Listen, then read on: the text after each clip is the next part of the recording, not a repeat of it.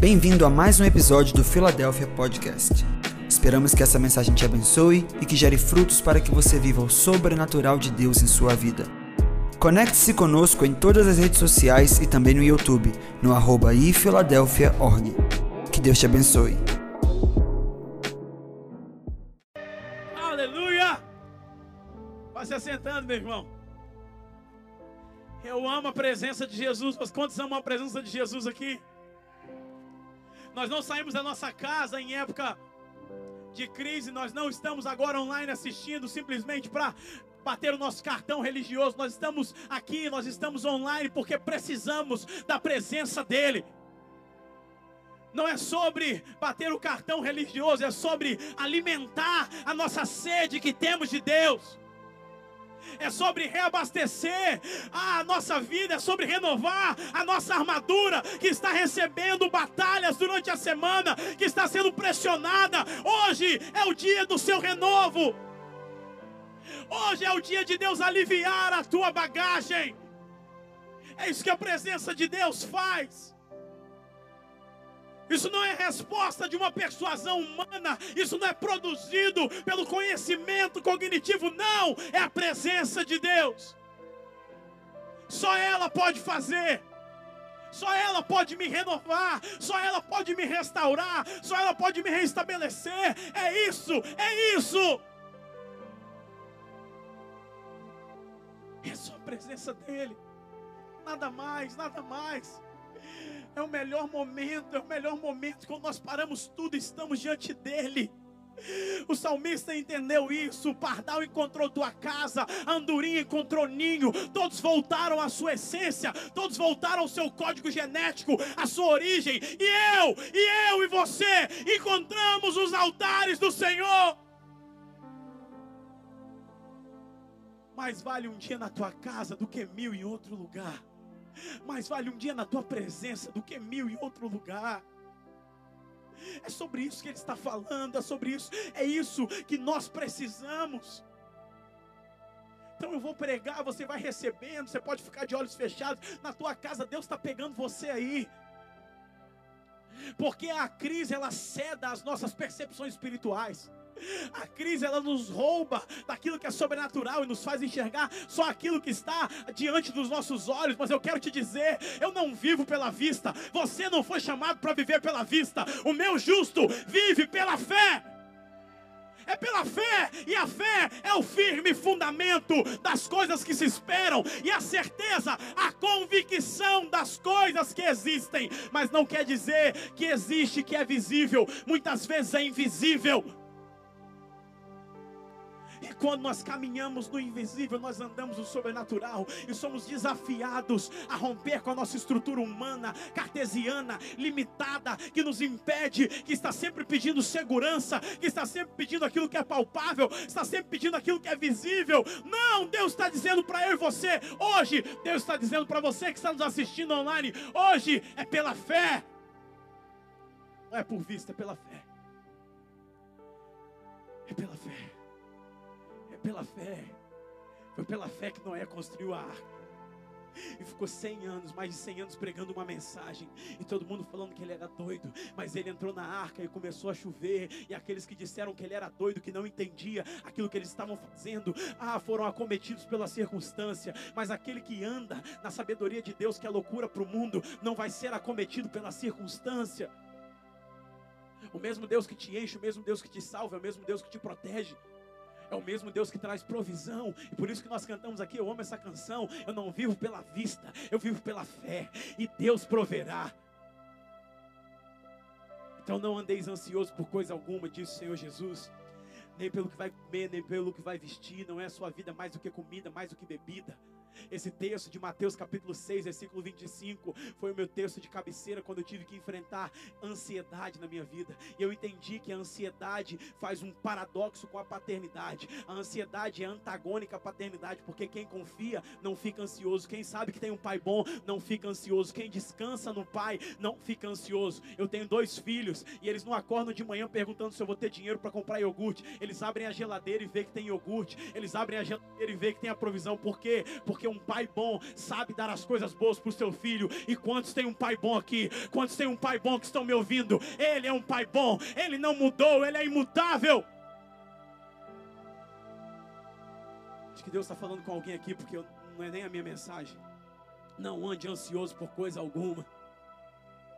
E eu tive que recitar esse texto não uma vez, mas dezenas, centenas de vezes, até que entrasse essa verdade no meu coração. Até que eu não sofresse com as paranoias da minha mente, até que eu não sofresse com as crises existenciais da minha alma, mas que eu pudesse encontrar nele o conforto, o consolo que a minha vida, o meu espírito precisava. É o que diz: Aquetai-vos e saber que eu sou o seu Deus. Ele cuida de tudo. Ele continua sendo bom, Ele continua sendo Deus. Ele é um pai de amor que se importa com todos os detalhes. Então eu quero trazer uma palavra para você nessa noite. E a palavra é sobre a resposta que a igreja precisa dar nesses dias. Jesus, quando estava interagindo com os discípulos, ele está de Jerusalém, e ele vai para Cesaré de Filipe. E lá de Cesaré de Filipe ele aponta para Jerusalém, pergunta para as pessoas, para os seus discípulos, quem eles estão dizendo que eu sou. Mateus capítulo 16. Ele está falando sobre isso e aí os discípulos falam, uns dizem que é Elias, Jeremias, um dos profetas, e eles têm uma visão de quem o Senhor é. É natural que a sociedade que não tem contato com esse Jesus, que para eles Jesus é só um mito, ou só de um livro que não está vivo, ou uma pessoa que passou por essa terra, ou um profeta que morreu, é, eles têm uma visão deturpada de quem é Jesus. Isso é natural porque eles não tiveram uma experiência com o Cristo ressurreto. Mas naquele mesmo momento, os discípulos é, que estavam participando da enquete, da pesquisa de Jesus Cristo acerca da sua popularidade, da sua identidade, eles recebem uma pergunta que deixou eles meio meio sem entender e eles perguntam, que, Jesus pergunta para eles: "Quem eu sou para vocês?" Quem eu sou para vocês? E aí Cristo, é, Pedro, tomado por uma revelação do Espírito, diz: Tu és o Cristo, o Filho do Deus vivo. E aí Jesus responde para ele: Sobre essa rocha edificarei a minha igreja. Não foi carne nem sangue que te revelou, mas o Espírito. Correto? É, Pedro, naquela hora, recebe uma revelação de quem Jesus é. E ele dá uma resposta a partir do entendimento que ele tem de quem Deus é. Então Deus começou a ministrar o meu coração, dizendo: É tempo da igreja dar uma resposta. Quando você não conhece o Deus que você serve, você não pode responder. Você está como a sociedade, mas quando você conhece o Deus que você serve, a sociedade está querendo de você uma resposta. E aí eu falei: Senhor, que resposta a igreja pode dar nesses dias? Que resposta a igreja pode ser para essa sociedade que está em crise, que está sendo acometida pelo Deus Pan, pandemia, esse medo que está cercando todo mundo? Mas Jesus ministrou meu coração a resposta que a igreja tem que dar nesses dias. E muitas vezes, quando olhamos pela situação humana, pela visão humana, nós ficamos, nos sentimos incapazes, parecemos que não podemos fazer nada. O que podemos fazer a não ser cumprir as normas da OMS, ficar na nossa casa, estarmos em reclusão? É isso que estamos fazendo, isolamento social para todo mundo. Isso, isso mesmo, isso nós já estamos fazendo como um bom cidadão. Não precisava nem ser cristão para cumprir é, é, as normas de isolamento. Mas eu quero te dizer que tem algo mais, tem algo mais que eu e você, como igreja, precisamos responder nesse tempo.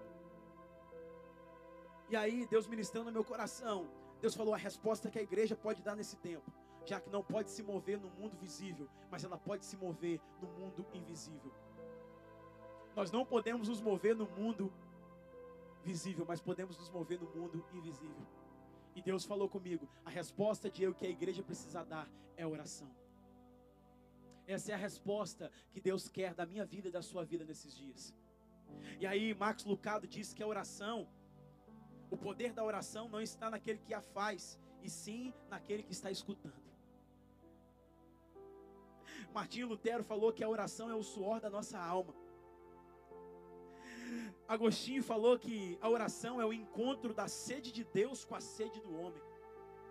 É o que estava acontecendo aqui no período da adoração. Parece que, é, não sei se a igreja subiu, o céu desceu. Meu Deus, o que está acontecendo? Eu quero voar, eu quero correr. Ai, eu dá vontade de chorar, dá vontade de, rir ao mesmo tempo. Eu me sinto pleno, eu me sinto saciado. A semente de eternidade que foi plantada no meu interior, que Eclesiastes capítulo 2, versículo 10 diz, parece que ganhou vida, ganhou força. E parece que por um momento toda a fração de tribulação, o apóstolo Paulo falou que a leve e momentânea tribulação não se compara à glória do porvir Parece que tudo que estava circundando a minha mente o meu coração deu espaço para algo chamado eternidade, porque a sede de Deus se juntou com a sede do homem na presença dele.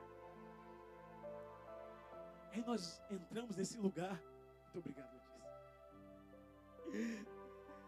O autor do, do Peregrino, John Bunyan, disse assim que na oração é melhor ter um coração sem palavras do que palavras sem um coração. Spurgeon falou que oração, a oração, o alvo da oração são os ouvidos de Deus. O que, que nós podemos fazer? Então, nessa noite, Deus está tirando de nós o sentimento de incapacidade, está nos dando as ferramentas corretas para guerrear essa guerra.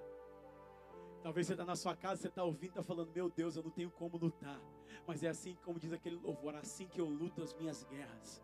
Salmo 144, Davi falou que com, umas, com a espada, com uma mão ele vencia as batalhas, mas com a ponta dos dedos ele vencia guerras. Porque tem guerra que você pode fazer alguma coisa, você pode correr de um lado, você pode correr do outro, você pode levantar, você pode trabalhar, mas nós estamos naquele dia do Salmo 127. Inútil vos será trabalhar, trabalhar com meu pão de dores, porque o seu amados dá enquanto dorme, enquanto descansa, enquanto está no lugar. E descanso não é uma posição de conforto, não é só uma posição de dormir, de descansar, de botar o Netflix para eu poder assistir, não. Descanso chama-se um lugar, esse lugar é no Senhor, na presença dele. Jesus falou: "Eu sou o descanso". Então os discípulos perceberam isso. Os discípulos perceberam isso ao andarem com Jesus por aproximadamente três anos e meio. E quando eles perceberam isso, através da capacidade de observação, eles viram que Jesus, após uma noite de oração, ele descia do monte e curava enfermos, expulsava demônios, libertava pessoas, curava pessoas. Ele fazia coisas multiplicarem. Ele não não não se submetia ao processo de criação de lei e espaço. Ele simplesmente multiplicava, transformava, não respeitava os processos da natureza, porque ele criou, ele estava na criação da natureza, porque segundo João diz, no princípio era o verbo, o verbo estava com Deus, o verbo era o próprio Deus e todas as coisas foram feitas por por meio dele, e nada do que foi feito veio existir porque ele estava presente nisso.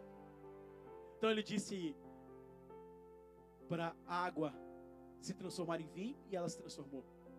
Ele disse para o mar produzir peixes, e ele produziu, e esse mesmo mar é, trouxe os peixes para a rede de Pedro porque Ele é o Deus soberano. E os discípulos percebendo isso, eu fico é, maravilhado, irmãos, porque eu gosto de aprender da palavra de Deus, eu gosto de aprender com Jesus, de pessoas que têm de Jesus para aprender, e eles maravilhados com isso, eles, eles ficavam talvez indagados, perguntando, eles ficavam ali é, é, alimentando aquela curiosidade boa, sabe? E num determinado momento eles não aguentaram, eles não aguentaram, eles falaram assim: Jesus, ensina a gente a orar. A gente está vendo que você sobe um monte, passa uma noite lá orando, você volta, você anda sobre as águas, a gente achou que era um fantasma, mas é o Senhor. E a gente, o Senhor anda sobre o mar, depois o Senhor volta, o Senhor multiplica pães, daqui a pouco o Senhor vai no cortejo fúnebre acaba com o velório. Jesus acabou com todo o velório que foi, inclusive o dele. Jesus, a gente, a gente não está entendendo, e a gente está entendendo que a gente não consegue fazer isso por força humana. A gente está entendendo que nós chegamos a uma conclusão aqui. Eu sei que nada sei, eu preciso do Senhor. E aí, ensina a orar. Foram duas coisas que Jesus, os discípulos pediram a Jesus: acrescenta-nos a fé e ensina-nos a orar. Mas essa, eles pediram, seja pedagógico, que seja transferível aquilo que você está fazendo. Nós queremos fluir como o Senhor flui, mas temos que aprender o que o Senhor está fazendo. Então, João Batista morre.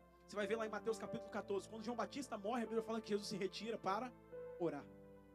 Sabia lidar bem com a dor da perda, ele foi orar. porque não há nada melhor para acalentar a minha perda, a sua perda, do que a presença dEle.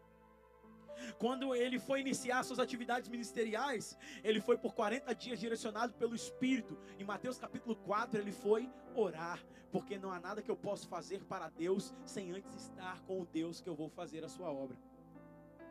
Quando ele foi tentado pelo diabo, quando ele precisou enfrentar o poder das trevas, ele fez isso diante da oração. E muitas vezes eu e você queremos enfrentar isso com a força do nosso próprio braço. Quando ele cura um cego e as pessoas querem fazer dele um rei naquela pequena aldeia, ele sai da aldeia e ele vai orar. Em Lucas 4:38, pessoas estavam chegando depois que ele cura a sogra de Pedro. Ele estava a noite toda, a Bíblia fala, Lucas 4:38, fala que ele curou todas as pessoas que chegaram até lá. Ele ficou a noite toda orando, ministrando numa cruzada de milagres, num culto de avivamento, uma vigília do reteté. Ele ficou a noite toda ministrando pessoas, pessoas eram curadas, demônios saíam. Ele via o paralítico andar, ele via, ele via o cego enxergar. Ele estava vendo tudo aquilo, mas quando vai bem cedo pela manhã, as pessoas falam: "Está chegando mais gente". Ele bem assim: "Não, eu preciso sair, eu vou orar". Porque ele não se movia pelo mover. Ele se movia pela presença. Ele queria mais estar com ele. Diante da escassez, quando ele viu a, a, escassez com aquele povo que estava ali querendo estar com ele, mas há três dias não comia, quando ele viu, ele teve com porque ele viu que as pessoas eram como ovelhas que não tinham pastor. João capítulo 6. E a Bíblia fala que diante da escassez, ele olhou para a escassez, ele riu da escassez, ele olhou para o céu e ele deu graça e falou: Pai, eu te agradeço, porque no céu não tem escassez. Então multiplica os pães e os peixes aqui e repartilha para os meus filhos, porque quando ele se deparou com a escassez, ele buscou o Senhor em oração. Em Mateus capítulo 26, quando ele estava em tremenda angústia, em tremenda é, tristeza, e a Bíblia fala que ele até soa gotas de sangue, ele estava com medo. A Bíblia fala que por três vezes ele se dirige ao Pai em oração. E ele até é, exorta os seus discípulos, dizendo: Vocês não podem passar, velar uma hora só comigo nesse momento que eu preciso. Mas quando ele estava em tremenda angústia, quando ele estava com a sua carne a ponto de não desejar estar na vontade do Pai, ele orou ele consegue enxergar o pai no seu momento de dor, ele consegue entregar a sua dor para o pai. E quando ele estava no ápice da sua dor, na cruz, e pessoas zombam dele, fariseus zombam dele, um dos ladrões zomba dele, ele, ele tinha todos os motivos para dizer que não tinha motivo para se dirigir ao Pai, porque ele se sente abandonado, mas mesmo assim, ele se dirige ao Pai. E ele usa a oração como refúgio, como escape, como esconderijo para satisfazer, para saciar, para curar, para é, não deixar dormente a sua alma. E ele se esconde na oração. Então eu creio que é um tempo da igreja orar. Se Jesus fez tudo isso com oração, nós não podemos ousar fazer isso sem oração.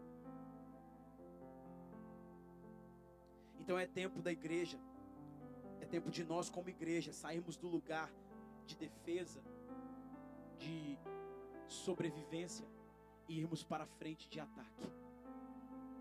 Nessa semana aconteceu algo muito interessante.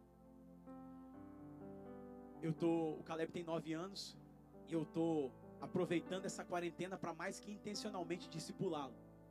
E aí ele teve um pesadelo na, de madrugada, e ele correu para nossa cama. Daqui a pouco eu vejo ele lá, ele grandão, né? Aí tava lá, eu tava meio torto. Eu falei, o que, que foi? Não sonhei. Eu falei, é, oramos. Aí no outro dia acordou. Ele acordou, continuou acordando assustado. Ele falou, pai, eu sonhei com, com um palhaço que tava aí correndo atrás de mim para me pegar. Eu falei, é? E aí eu falei com ele assim: Você sabia que o mundo espiritual é mais real do que você imagina? Aí eu peguei Efésios capítulo 6 e comecei a mostrar para ele sobre a armadura de Deus comecei a mostrar para ele que o quanto que ele conhece a Bíblia vai determinar o poder da espada que ele vai ter no mundo espiritual. E eu falei que ele tem uma armadura no mundo espiritual e que ele vai lutar com essa armadura. Ela é brilhosa? Eu falei, é. E ele já viajando na cabeça dele de criança de 9 anos, mas eu mostrando para ele que o mundo espiritual é mais real do que aquilo que ele está vendo. E eu falei, e se você sonhar de novo, eu vou sonhar. Eu falei, talvez você pode sonhar, mas você vai entender que essa armadura ela é real e você vai ter que usar essa armadura. Então acredito que é tempo de nós colocarmos a armadura de Deus irmos para frente de batalha. O mundo está esperando uma resposta que a igreja tem. Então, tudo isso foi feito pela oração. Os discípulos, eles chegaram a essa conclusão. Eles chegaram à conclusão que sem a oração, eles não podiam se mover na, na vida espiritual deles. Jesus estava transferindo um legado, trazendo uma quantidade de missão. Eles entenderam se eles não aprendessem a orar, se eles não desenvolvessem uma vida de oração, eles não iam conseguir transferir o evangelho. E eles conseguiram porque a palavra chegou até eu e você. Eles estavam eles, eles decifraram o enigma da vida pessoal e o segredo do sucesso ministerial, se é que a gente pode dizer assim, da vida de Jesus. Era uma vida de oração. Eles entenderam que a oração era a chave. Eles entenderam que diante da palavra de Jesus o espírito estava pronto para orar. Eles tinham que aprender a driblar as peripécias que a alma queria pregar neles todos os dias para distraí-los no lugar de oração. Então a igreja só cresceu, irmãos. A igreja só avançou por causa da vida de homens que semearam o lugar de oração. Vidas de homens que andaram com Deus. Quando você vê tudo isso aqui que está construído, e você conhece a nossa história da Filadélfia, você vê que tudo começou num quintal, com quatro, seis famílias. E hoje temos tocado nações, pessoas, porque começou com um casal que decidiu orar e dizer sim para o Senhor. Amém? Que ouviu a Deus. Então tudo foi avançado por causa da oração. E aí, eu estava vendo um vídeo, foi até o apóstolo que me mostrou, que ele estava falando que alguns anos atrás, todas as pessoas que tinham uma consciência de Deus, tudo que elas iam fazer, elas colocavam Deus no meio. Se ela fazer um aniversário, tinha que chamar um líder, um pastor para orar. Se ela for fazer uma festa de 15 anos, tinha que chamar o pastor, um líder para orar. Se ela for fazer um, um, um, qualquer gratidão porque comprou um carro, tinha que chamar o pastor para orar, para ungir. Tudo botava Deus no meio. Tudo estava ligado à oração. Está entendendo o que eu estou falando? Amém ou não amém? E aí vai passando uma geração, ela coloca Deus e outras coisas.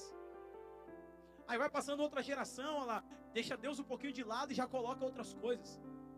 O que, que eu estou querendo dizer, querido, com isso? Eu estou querendo dizer que cada geração que passa vai deixando um pouquinho Deus de lado. E parece que a gente não precisa mais da oração ou da presença de Deus, porque na verdade, oração é um atestado da nossa incapacidade de resolver as coisas aqui na terra. E nós dizemos para ele, Senhor, se eu não me ajoelhar aqui, eu não consigo. Por isso que a Bíblia fala em Mateus capítulo 5 que bem-aventurados os pobres de espírito, porque eles verão a Deus. Então, o pobre de espírito, eu estou precisando dele. Eu necessito dele. Eu não posso dar um passo se não for por ele. Eu posso ser dotado de vários, vários dons, talentos, capacidade, e por um momento parece que todo dom, toda capacidade, todo dinheiro já não vale, já não tem sentido mais nada, porque tá tudo parado, tá todo mundo dentro de casa, ah, tá todo os governos estão em crise, tá tudo, irmãos, tudo está em colapso, o mundo está em colapso global, mas Deus está dizendo: você tem a resposta. A resposta não está num plano de governo para redimir tudo isso. E a resposta não está na economia e decisões que podem mudar o rumo da nação. Isso vai ser bom, isso vai ser bacana, mas a resposta não é essa. Quando Josué, quando Josué está para entrar com o povo na terra prometida, Deus vem dar uma notícia para ele que ele já sabia, mas do próprio Deus ele vem receber a notícia: Moisés morreu. E eu queria ouvir outra coisa de Deus, se eu fosse Josué. Não que Moisés morreu. Me dá um plano de ataque aí, me, me diz alguma coisa. E Deus fala: Moisés morreu, ou seja, tudo que você estava apoiando, a sua confiança, morreu. Agora vai você, seja forte, corajoso. Medita no livro da lei de dia e de noite. Não se aparte da tua boca, da tua declaração, se discursos. Não, eu vou cumprir a promessa, mas fica grudado na minha palavra, na minha essência mesmo que as minhas bases de refúgio emocionais, mesmo que os meus recursos tenham se esvaído ou não prestam para nada. Nesse exato momento, Deus está falando: seja forte e corajoso, coloca a sua confiança em mim.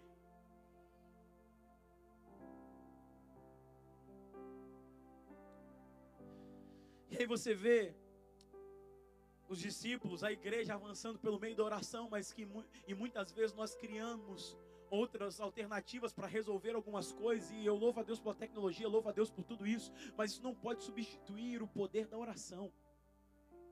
Isso não pode substituir o poder da oração, querido. Nós precisamos, nós precisamos ter esse entendimento, e mais do que nunca, colocar isso em prática mais do que nunca colocar isso em prática. Então Jesus vai falar lá em Mateus, capítulo 26, versículo 41: Vigiai e orai, para não cair em tentação. O espírito com certeza está preparado, mas a carne é fraca. O que, eu entendo com esse texto? Eu entendo que a falta de oração me expõe a tentações que eu não precisava enfrentar. Então a falta da oração me expõe a tentações, me coloca em condições, em situações que eu não precisava enfrentar se eu estivesse fortalecido na oração. A fraqueza na oração me leva a vivenciar tentações que talvez eu não, eu não, eu não tenho nem capacidade para suportar, mas porque eu fui negligente na oração, agora eu vou ser tentado. E por não estar preparado para suportar essa tentação, e Tiago capítulo 4, versículo 7 fala que Deus resiste ao soberbo e dá graça ao humilde. Graça não é só favor e merecido, graça também é força de Deus para vencer, é capacidade sobrenatural de Deus para vencer. Ele dá graça ao humilde. Humilde nada mais é do que aquele que se humilha diante de Deus, porque segundo o livro de iniquidade, nosso apóstolo, a maior causa de orgulho é aquele que não se dobra diante do Senhor. Então, quando nos dobramos diante do Senhor, nós estamos dizendo: eu tenho um coração humilde. Não é só ligado a pessoas. Ah, eu sou humilde, estou com uma roupinha. Não é sobre isso. É sobre motivação de coração. E aí, uma vez que eu vivo uma vida, eu fortaleço a minha vida de oração, eu sou isento de presenciar algumas tentações. Mas quando a gente fala de tentação, automaticamente, porque tem a palavra carne aí, nós assimilamos tentação com pecados na área sexual. Quando citamos a obra da car as obras da carne em Gálatas capítulo 5, nós estamos falando é como se estivéssemos falando só de pecado sexual. Mas tem muito mais pecados de relacionamento nas obras da carne do que pecados sexuais. Então, quando nós olhamos o texto de cair em tentação, eu listei aqui só três que fazem com que eu e você venhamos cair em tentação, não ligado ao contexto sexual. Estão entendendo o que eu estou falando? Amém ou não amém? Se você está entendendo o que eu estou falando online, comenta aí com um ok. Primeiro, podemos cair em tentação quando duvidamos de Deus. Podemos cair em tentação quando duvidamos de Deus. Tem muitas pessoas, muitos filhos de Deus, que já tiveram muita experiência com Deus, mas diante desse momento estão falando: por que, Senhor? Por que o Senhor não intervém? Por que o Senhor não muda? Por que o Senhor não faz isso ou aquilo? Mas Hebreus capítulo 11, versículo 6 diz que sem fé é impossível agradar a Deus. Mas aquele que se aproxima de Deus tem que crer que Ele existe. Se existe uma coisa que Deus não aprecia, é ser duvidado, segundo o Dr. Mike Murdock duvidar da sua existência, duvidar da sua capacidade. Podemos cair em tentação e não confiar na sua soberania. Como podemos duvidar ou podemos desconfiar da natureza de Deus, da sua bondade, da sua soberania e que Ele tem um plano no curso da história?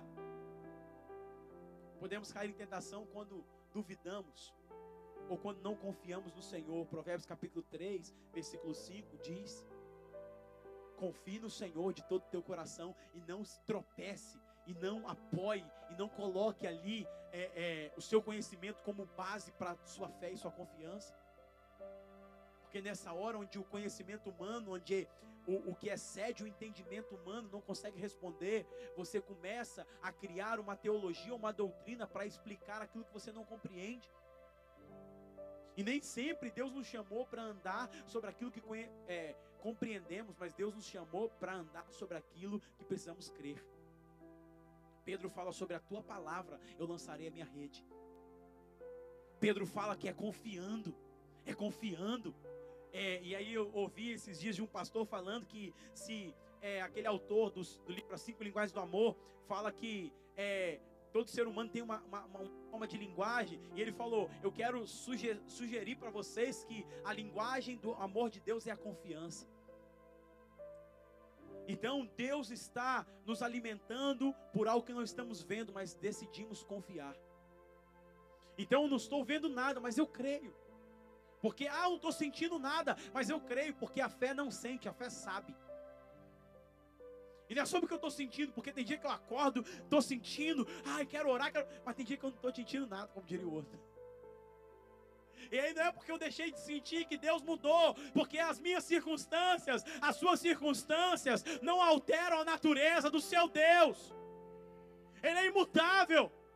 Passa os céus e a terra, mas ele permanece lá, de geração em geração. O Senhor é Deus e está assentado no trono. Então eu preciso confiar. Confiar pelo que eu não, não vejo, irmãos. Eu não vejo, eu não vejo depois da curva. Mas meu Deus vê. Eu não vejo que vai ser da, dos meus negócios, mas Deus vê. Eu não sei o que vai ser daqui a um mês, Deus vê. E eu preciso nesse momento, porque eu não enxergo ser guiado por um Deus que vê todas as coisas. E só a fé, só a confiança. Mas se eu estou apoiado no meu próprio entendimento, eu vou ser frustrado. Mas os que confiam no Senhor, os que confiam no Senhor, são como os montes de Sião, que não se abalam, não se abalam, irmãos, mas permanecem para sempre. Muitas pessoas não vão entender como você passou por tudo isso. Muitas pessoas vão, não vão acreditar como você vai passar por tudo isso. Sabe por quê? Porque muitas pessoas duvidam daquilo que você pode suportar. Mas o Senhor está te fortalecendo. Ele está, Ele está dizendo assim, Isaías: Eu te fortaleço, eu te sustento. Não temas, eu estou contigo. Não te assombre, eu sou teu Deus. Eu te ajudo, eu te sustento com a destra da minha justiça.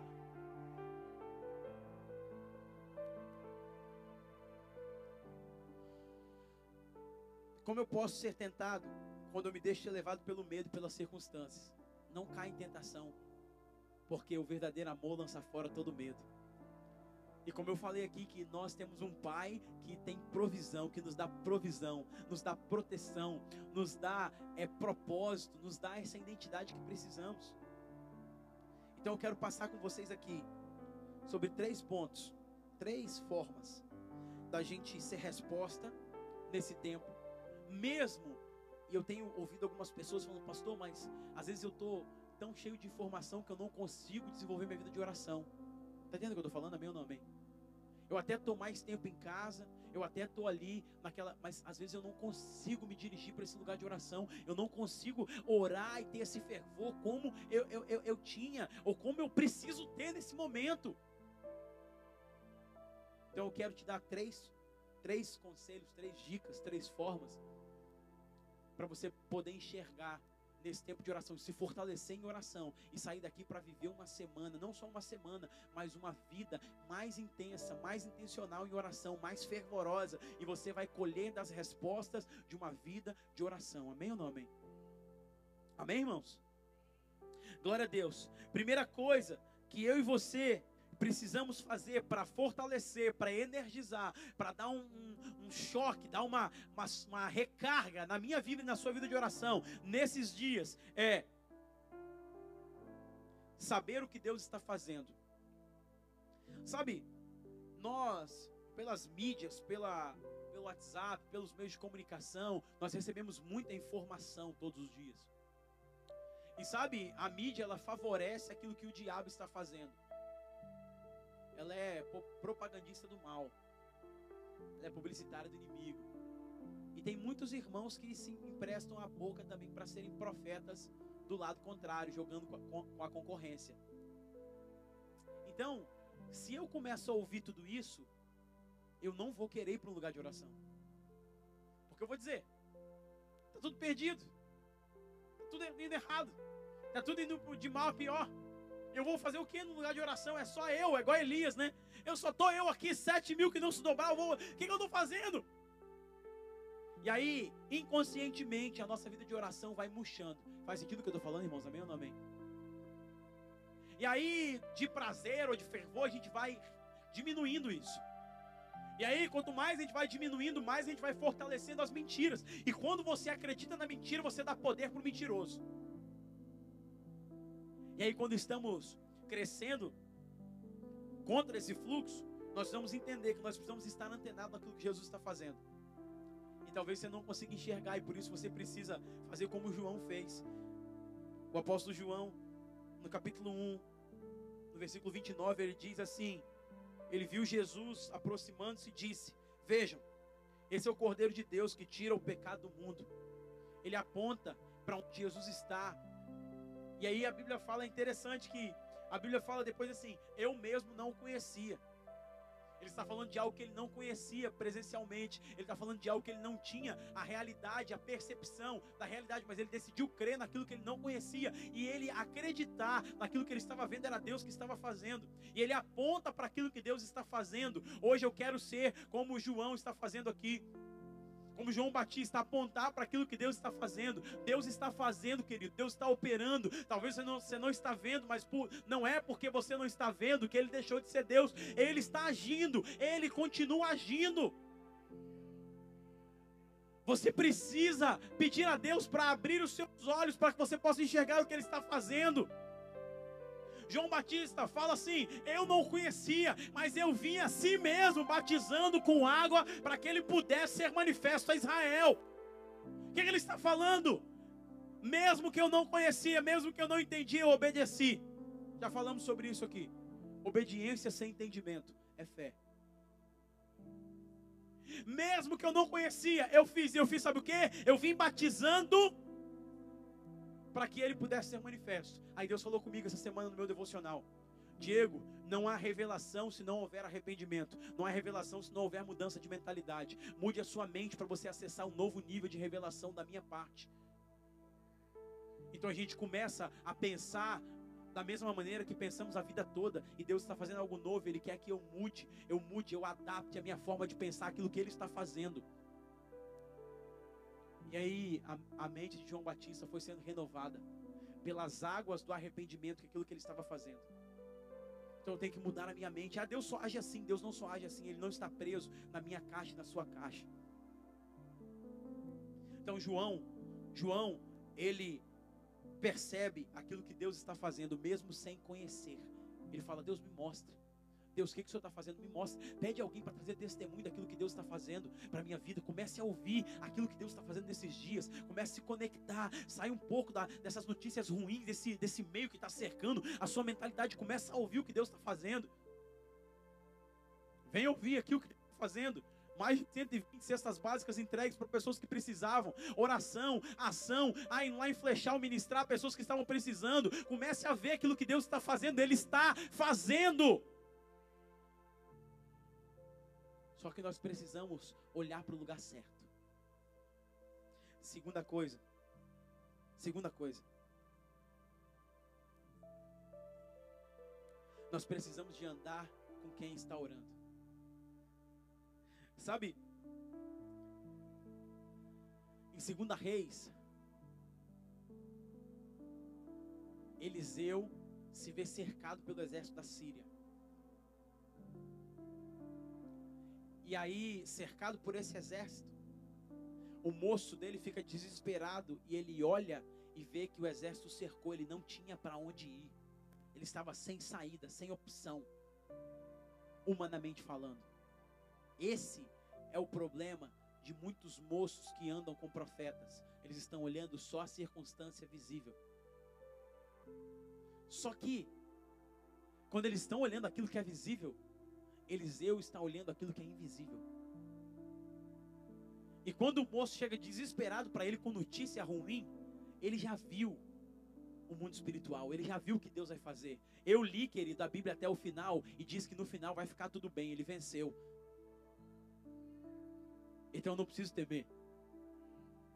Eu já sei o final da história, ele deu spoiler. E sabe por que ele deu spoiler? Porque você não é só telespectador, você é o ator dessa história também. E é por isso que ele te deu spoiler, para você participar ativamente dessa história. E aí, quando ele é cercado pelo exército, o, o, o, o moço dele vê, nós somos cercados, acabou. Sabe o que, que Elias faz? Eliseu faz? Ele não repreende o demônio, repreende o demônio? Repreende o demônio? Não. Ele ora a Deus por livramento? Sabe o que, que ele fala? Ele fala assim: abra os olhos do moço para que ele enxergue.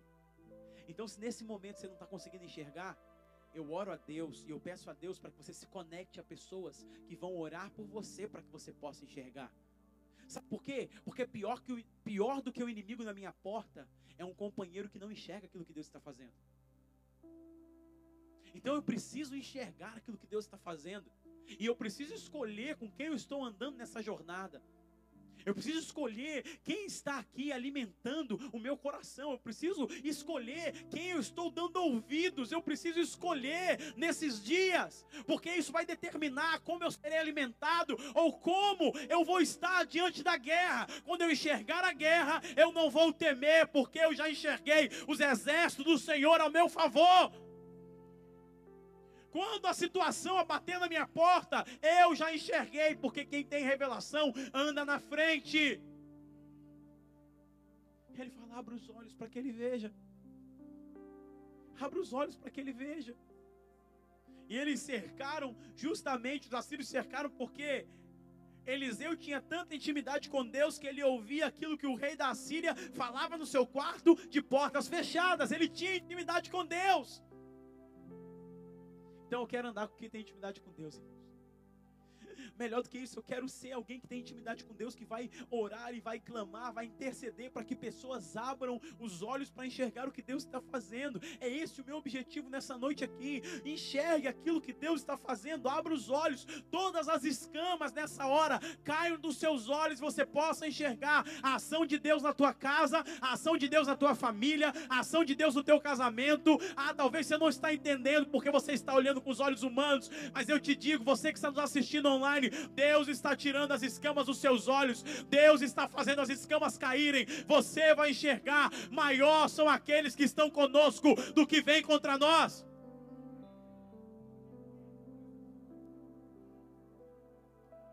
Abra os olhos para que ele veja. E terceira coisa, exercite a sua memória profética.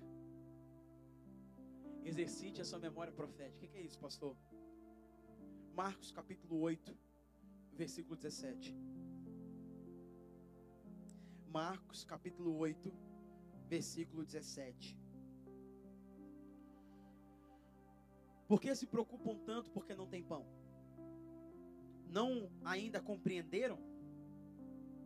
Será que o coração de vocês está muito duro para entender isso? Jesus está falando com os discípulos, tá? Depois da multiplicação dos pães dos peixes. Eles vão para o barco e Jesus fala com eles.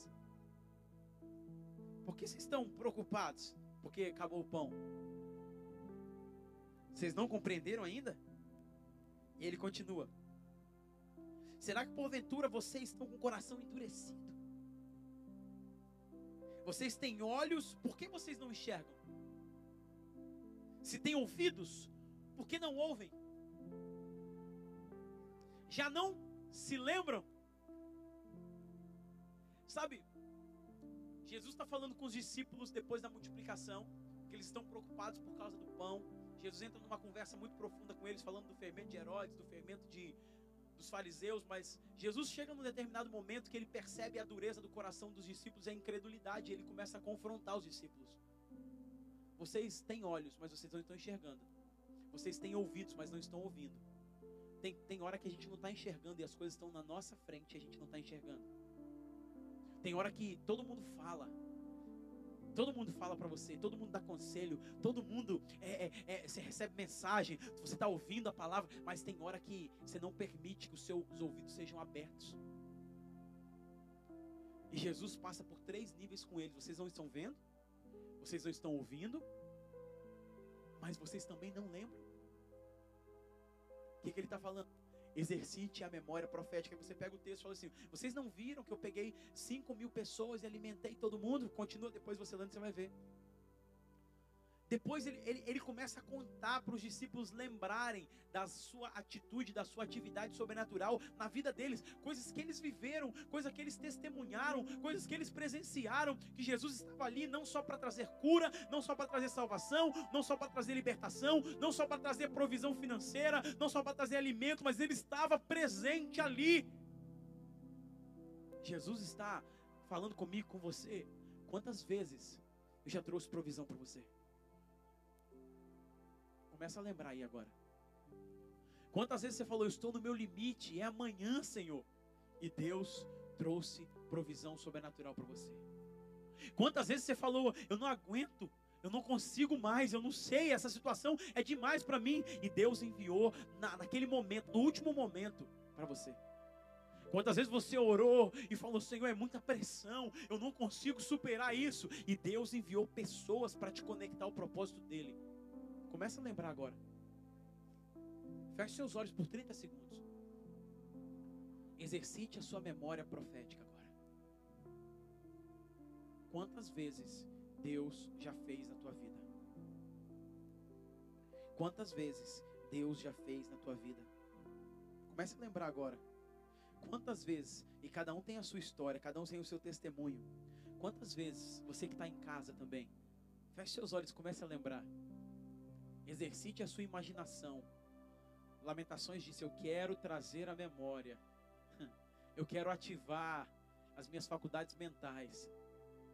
Eu quero lembrar daquilo que o Senhor me prometeu, das vezes que o Senhor agiu. Eu lembro dessa vez, dessa vez que eu precisava. Eu lembro dessa oração que eu fiz de manhã eu acabei de fazer, meu telefone tocou. Comece a lembrar agora. Eu desafio você a lembrar. Eu desafio você a exercitar a sua mente agora. Porque se você não está ouvindo, se você não está vendo, Deus está faz, fazendo você lembrar nessa hora.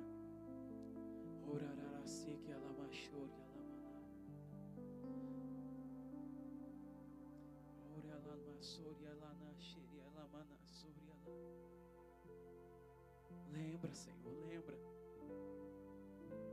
Lembra. Quantas vezes você precisava da resposta?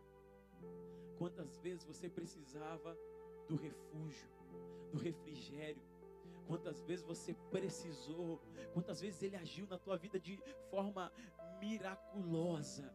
Quantas vezes você não tinha expectativa sobre os homens, mas você depositou sobre ele e ele nunca te desamparou, porque os que confiam no Senhor jamais serão envergonhados. Exercite agora a sua memória profética. E eu quero te dizer uma coisa. Eu li essa semana e Deus falou comigo.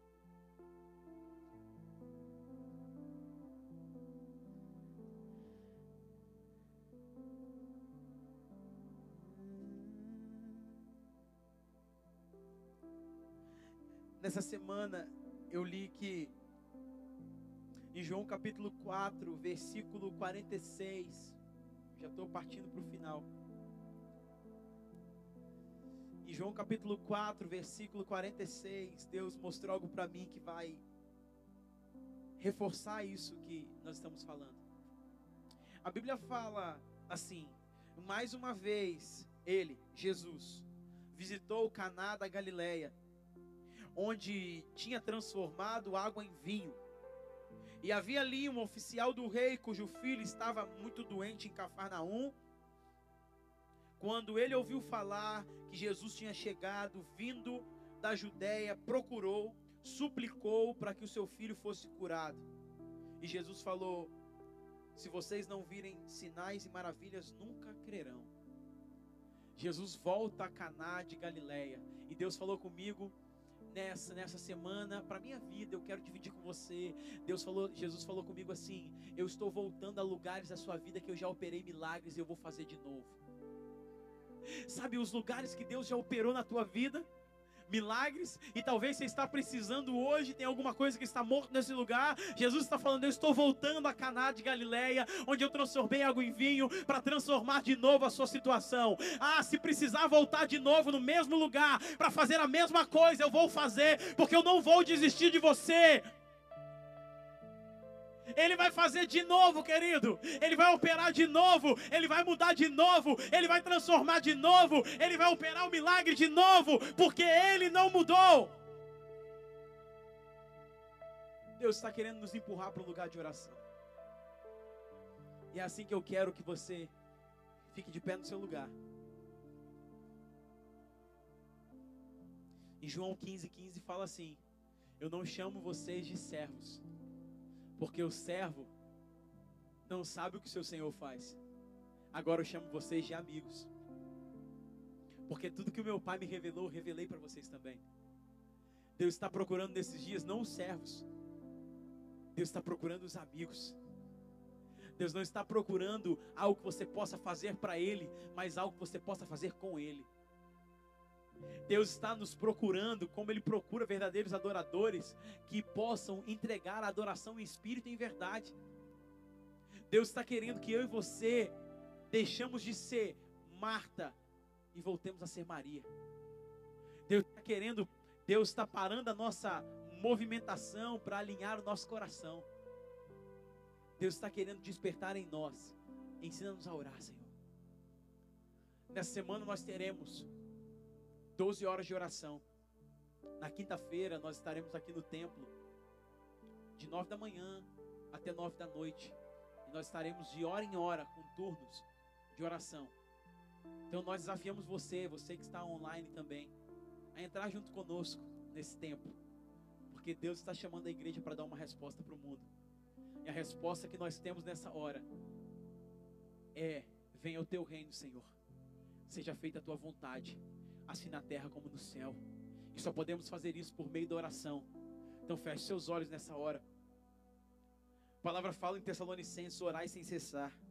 Porque a oração é a forma que Jesus deixou para que eu e você pudéssemos trazer a sua presença na terra. A oração provoca uma colisão do mundo invisível com o mundo visível. A oração é a maneira que temos de girar as engrenagens dos tempos e das estações para que haja mudança e transformação. A oração é a forma da igreja ser conhecida no mundo, não pela influência, não pela pelo seu, sua tecnologia, mas por quem ela conhece. Deus está nos chamando para conhecê-lo nesses dias. A oração é uma disrupção de atmosferas. A oração é uma ativação dos exércitos celestiais para que eles possam mudar a situação presente. A oração é uma permissão que eu e você damos ao Senhor para lhe transformar a terra como é feita no céu. Então, nessa hora, querido, levanta sua mão para o céu e começa a orar. Levanta sua mão para o céu e fale: Senhor, eu estou contigo nessa. Oração não é sobre pedir, é sobre concordar com aquele que conhece o futuro. Oração é atividade de governo que a igreja que está sentada nas regiões celestiais vai operar nesses dias. Comece a orar. Comece a orar. Eu quero ouvir você orando nessa hora. Eu quero ouvir a sua, a sua voz orando agora. Quando você está orando, você equaliza os seus sentimentos. Quando você está orando, ele sonda as suas motivações. Orar é trocar a bagagem. Jesus disse: Vinde a mim e eu vos aliviarei. Eu vou tirar o seu fardo pesado, porque o meu fardo é leve, o meu jugo é suave. Oração é romper com a barreira do visível e entrar para o sobrenatural.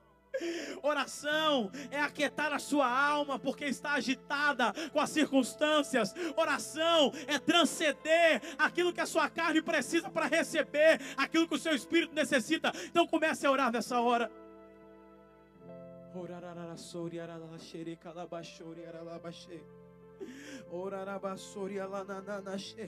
Oração é mudar de frequência. Oração é mudar de frequência. Oração é enxergar os movimentos do que Deus está fazendo. Então comece a orar. Talvez você está aí e não está conseguindo orar. Deus está ativando você. Abra os olhos do moço para que ele veja. Talvez você está aí e não consegue exercer a função de oração, mas Deus está falando com você agora. Lembra dos milagres que ele já fez na tua vida. Lembra dos sinais que ele já operou operou, Ele não mudou, Ele é o mesmo.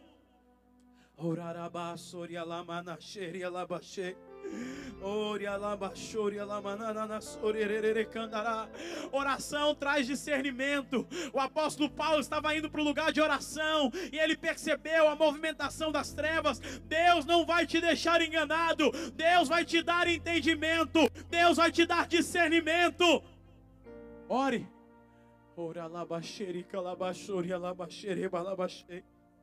Fortalecei-vos no Senhor e na força do seu poder. Fortalecei-vos no Senhor e na força do seu poder, diz as Escrituras em Efésios. A oração ela fortalece o seu homem interior, edificando em todo tempo, orando no Espírito. Quando você ora no Espírito, o seu homem interior ele é fortalecido. Ore alabassoria calabassoria arabarabashe. Ore alabassoria alabaxarabalabassoria alababassoria. Comece a orar isso mesmo. Isso mesmo. Abra a tua boca. Abra a tua boca porque você tem entendimento. Você está posicionado nas regiões celestiais. Abra a tua boca e comece a orar. Abra a tua boca e comece a rejeitar. Ah, Pai, talvez você está sendo refém das suas emoções. Comece a rejeitar e peça a Deus para ser governado pelo Espírito.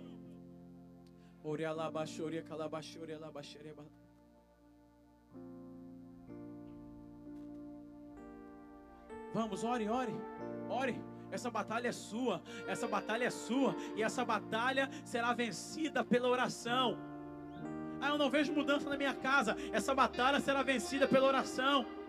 Ah, eu não vejo mudança no meu marido. Essa batalha será vencida pela oração. Ah, eu não vejo mudança na minha vida financeira. É vencido pela oração. É vencido pela oração.